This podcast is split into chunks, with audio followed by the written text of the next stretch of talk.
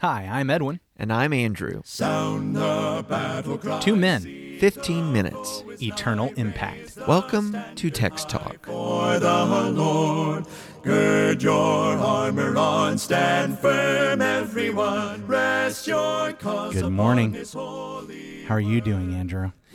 Well, I'm doing great, man. I'm Good. doing great. Good morning, Colin. How are you morning. doing today? I'm doing good, Edwin. How are you Good. doing? Good. I'm I am here today. I can Yes, tell you you, are. you're 100%. Hmm. Eighty-five percent. people, people don't even know. People don't even know. But hey, Psalm 101 is great though, and it's good for me to be reading this with you and talking with you about it again today. How about you read for us? What translation are you going to read Psalm 101 from today? So, from time to time, we've been getting out this translation. It's the Hebrew Bible, a translation with commentary by Robert Alter. The Hebrew Bible translation by Robert Alter. So, com- just to comment on that, it's, it's great. Yesterday, Colin read from the message, which is by a single person, Eugene Peterson. Eugene Peterson. And these are a great study of contrast. Peterson, while he is translating, bringing it into English, he's not trying to give us a translation. He's giving us a paraphrase. He's Mm-hmm. saying, "Here's what I think this this statement really means," and then I'm, now I'm going to try to paraphrase it in modern language. Alter is really trying to give us a translation. He is trying to get back to here's what these words mean. Here's how you would translate these words. You're going to have to do the interpretive work. I mean, no matter who's translating, they have to do that. But it is still a single person translation, which we need to keep that in mind. Uh, in committees, people there are checks and balances. That, that that doesn't mean committees are Yeah. always right, but but as a single individual, there are fewer checks and balances. If if somebody gets kind of an odd notion, Well, and I think one of the beauties of Alter's work here is he does put the study notes with it. So he's kind of showing his work. he is. You know, is. you have his translation at the top of the page, and at the bottom, he's doing some of his word studies and sharing some of the some of the thinking behind where he arrived at this. Yeah, yeah. and that's helpful. I try to comment this ev about every time we read one of these because I just know new people are listening each time. But that's that's kind of the thing is you're looking at different translations. When you see a single author translation, just keep in mind uh, nobody's checking, nobody's balancing. You really are getting here's this person's idea. But that's not a bad thing. Mm-hmm. Yeah, that's that- something. It, that we doesn't can mean they're this. wrong. Doesn't mean they're wrong. We can keep learn from mind. Keep it in mind as you're reading it. So go ahead and read that for us. So we have Psalm 101, Robert Alter translation.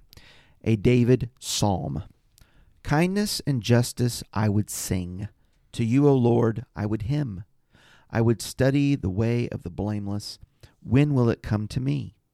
I shall go about in my heart's innocence within my house. I shall not set before my eyes any base thing. I hate committing transgressions. It will not cling to me. May a twisted heart turn far from me. May I not know evil.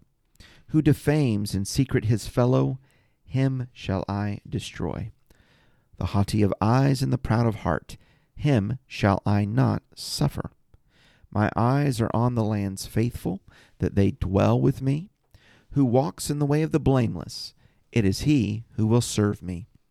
Within my house there shall not dwell one who practices deceit. A speaker of lies shall not stand firm before my eyes. Each morning I shall destroy all the wicked of the land, to cut off from the town of the Lord all the wrongdoers. Fascinating thing happens. All right, so let's get out our text talk bingo card. Mm-hmm. because here within this psalm there is a short chiasm.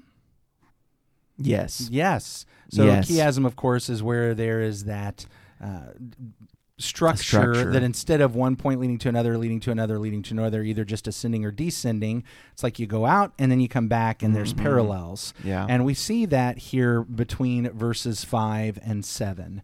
In verse 5, whoever slanders his neighbor secretly, I'll destroy. And I don't remember how Alter translated these. Whoever has a haughty look and an arrogant heart, I will not endure. So in verse 5, it's here people I'm going to get rid of. Yeah. Then we get to verse 7 No one who practices deceit shall dwell in my house. Mhm. No one who utters lies shall continue before my eyes. Mhm. So in verse 5 and verse 7, we have this parallel that here are people I'm going to get rid of. Yeah. But in the middle, we have something different. I will look, I'm in verse 6 now, with favor on the faithful in the land, that they may dwell with me. He who walks in the way that is blameless shall minister to me. So verses 5 and 7 are parallel, but in the middle, we get the important part. Mm-hmm. The important part is not just who am, who am I not going to be in relationship with? Who do I have to cut off? Who do I have to limit? Who do I have to change? But here's who I'm going to pursue being in relationship yes. with. Here are the people that I want to be friends with, that I want influencing me in my life. Mm-hmm. And he says, I am going to walk with the faithful. Get, read read verse uh, verse six for me again from the Alter yeah, translation. I just I, I want to pick up what he says. So in verse six, my eyes are on the land's faithful. Okay that they dwell with me. Okay. Who walks in the way of the blameless, it is he who will serve me. David, writing as king, is really talking about counselors and advisors, yes. viziers, the folks who will sit there at the right and left hand of the throne and say, here's how this nation needs to be run. He says, I want to make sure to have these good kinds of counselors. We are not kings but we need to have the same approach. Who is going to counsel me? Who am I going to allow to advise and direct? If I'm if I'm going to allow the worldly, those who don't believe in God, those who don't follow Jesus to be my counselors, to be my advisors, let's not be surprised that my life will become godless mm-hmm. and worldly. Yeah. And what David says is, I want to find the people who walk in the blameless way. I want to find the people who are faithful to the Lord. I want to p- find the people who speak truth, who will give positive, good counsel. I'm going to walk with them. You know, it reminds me of actually of a person who I'm really close to. Her name is Day Gravitt. Um, she went to church with me growing up, and through middle school and high school, you know, when I wanted to go talk with her about anything, if it just very simply sounded like I was about to talk about someone, she would immediately stop me in my footsteps. Uh, uh, no. Uh, are you about to say something that is encouraging, uplifting? Are you trying to bring them to the light? Or are you trying to put them to the ground, say something mean about them? Because if it's the second half, you really shouldn't do that. And I don't want to talk to you if you are. Ooh. And wow. I'm like, and I was like, well, I'm never trying to tell her anything bad about anyone. I just wanted to talk to her. But but she did that because she really cares about everyone. She cares about people's images and she does not put up with slander or corrupt speech about anyone because she loves everyone. So here she is going to be the person that says, "Look, if you're going to be the slander or the gossip, that's it. I'm not going to have this relationship." But you being in relationship with her, she was a, a positive counselor. She is mm-hmm. a positive counselor and advisor to say, "Here, look, this is how we're supposed to live our lives." Yeah, yeah. Her, her and her husband Greg were both great influences on me mm. in that. They did absolutely great job. I miss them. Mm. There's a great um, passage in uh, Ecclesiastes, and of course, we've been drawing these connections this week between the wonderful instruction in Psalm 101 and what we see in Solomon's writings in the Proverbs, as well as in the book of Ecclesiastes. In Ecclesiastes chapter 4 and verses 9 through 12, there's this beautiful picture of the power of fellowship and of friendship. The truth is, we do need other people to help us walk in the path of the Lord. David in Psalm 101 is being very clear about the kind of people that he's going to choose to walk with and surround himself with. And oh, the value of that close friend, I think, is spoken to in Ecclesiastes 4, verse 9. Two are better than one because they have a good reward for their labor. For if they fall, one will lift up his companion, but woe to him who is alone when he falls, for he has no one to help him up. Again, if two lie down together, they will keep warm. But how can one be warm alone? Though one may be overpowered by another, two can withstand him, and a threefold cord is not quickly broken. I love the idea of the good reward for the labor, that uh, when two are working together, it's not as much as it is on either one, is it? Many hands make word work light, and the power of cooperation and a shared uh, help to one another if we should stumble or if we should fall. I know some of our, our favorite times on Text Talk is when I share with Edwin about my trip to Israel a few years ago. Love it. It's my favorite. And uh, one of the things that I was impressed upon in my journey there uh, is it looked like there are different parts of that land where they must grow rocks. I can't tell you how rocky and treacherous the soil is there. Mm. And uh, uh, this uh, this teaching comes to mind about how easily someone could twist an ankle, step a toe, fall over the side of the road, or just even in a field. Mm. I mean, wow. You want somebody there to help pick you up so that you just lie there injured. Uh, and Solomon talks about that companion who can lift them up when there's a fall and maybe a sudden fall. And then, of course, the attackers, Mm. the enemies, the thieves, the wicked ones. Um, we have an enemy in the devil, don't we? Big time. Who do we need around us to withstand that enemy? One another. Amen. We need to res- res- surround ourselves. We need to resound ourselves. That- resoundingly we must surround ourselves with the kind of people that David describes in Psalm 101. So, look, we all have our little quirks. I have more than most. Mhm. oh, You weren't supposed to agree with that oh, one. sorry. Amen. Amen. Amen. you know, just one of my little pet peeves, and I, I don't know. But uh, I got to tell you, the song, the B I B L E, yes, that's the book for me. I stand alone on the Word of God, the B I B L E. I understand what we're trying to get across with that song that, hey, even if nobody else follows God's will, I should be willing to go do that. I guess maybe we're trying to say, I'm going to stand on God's word alone. But in English grammar, order matters. We need to remember that. so Maybe. I I struggle. I have to tell you, when I've led Bible drills and taught, I actually try to change the words of that song because I stand with Christ.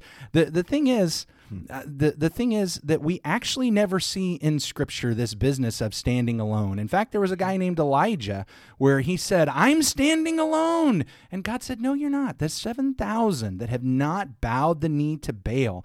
If we really think we're standing alone, it's probably because we're not looking around and finding the people who are also actually standing. Yes, I do want to point out if if if I was the only person in the world who's going to obey the Lord, then yes, I need to do that.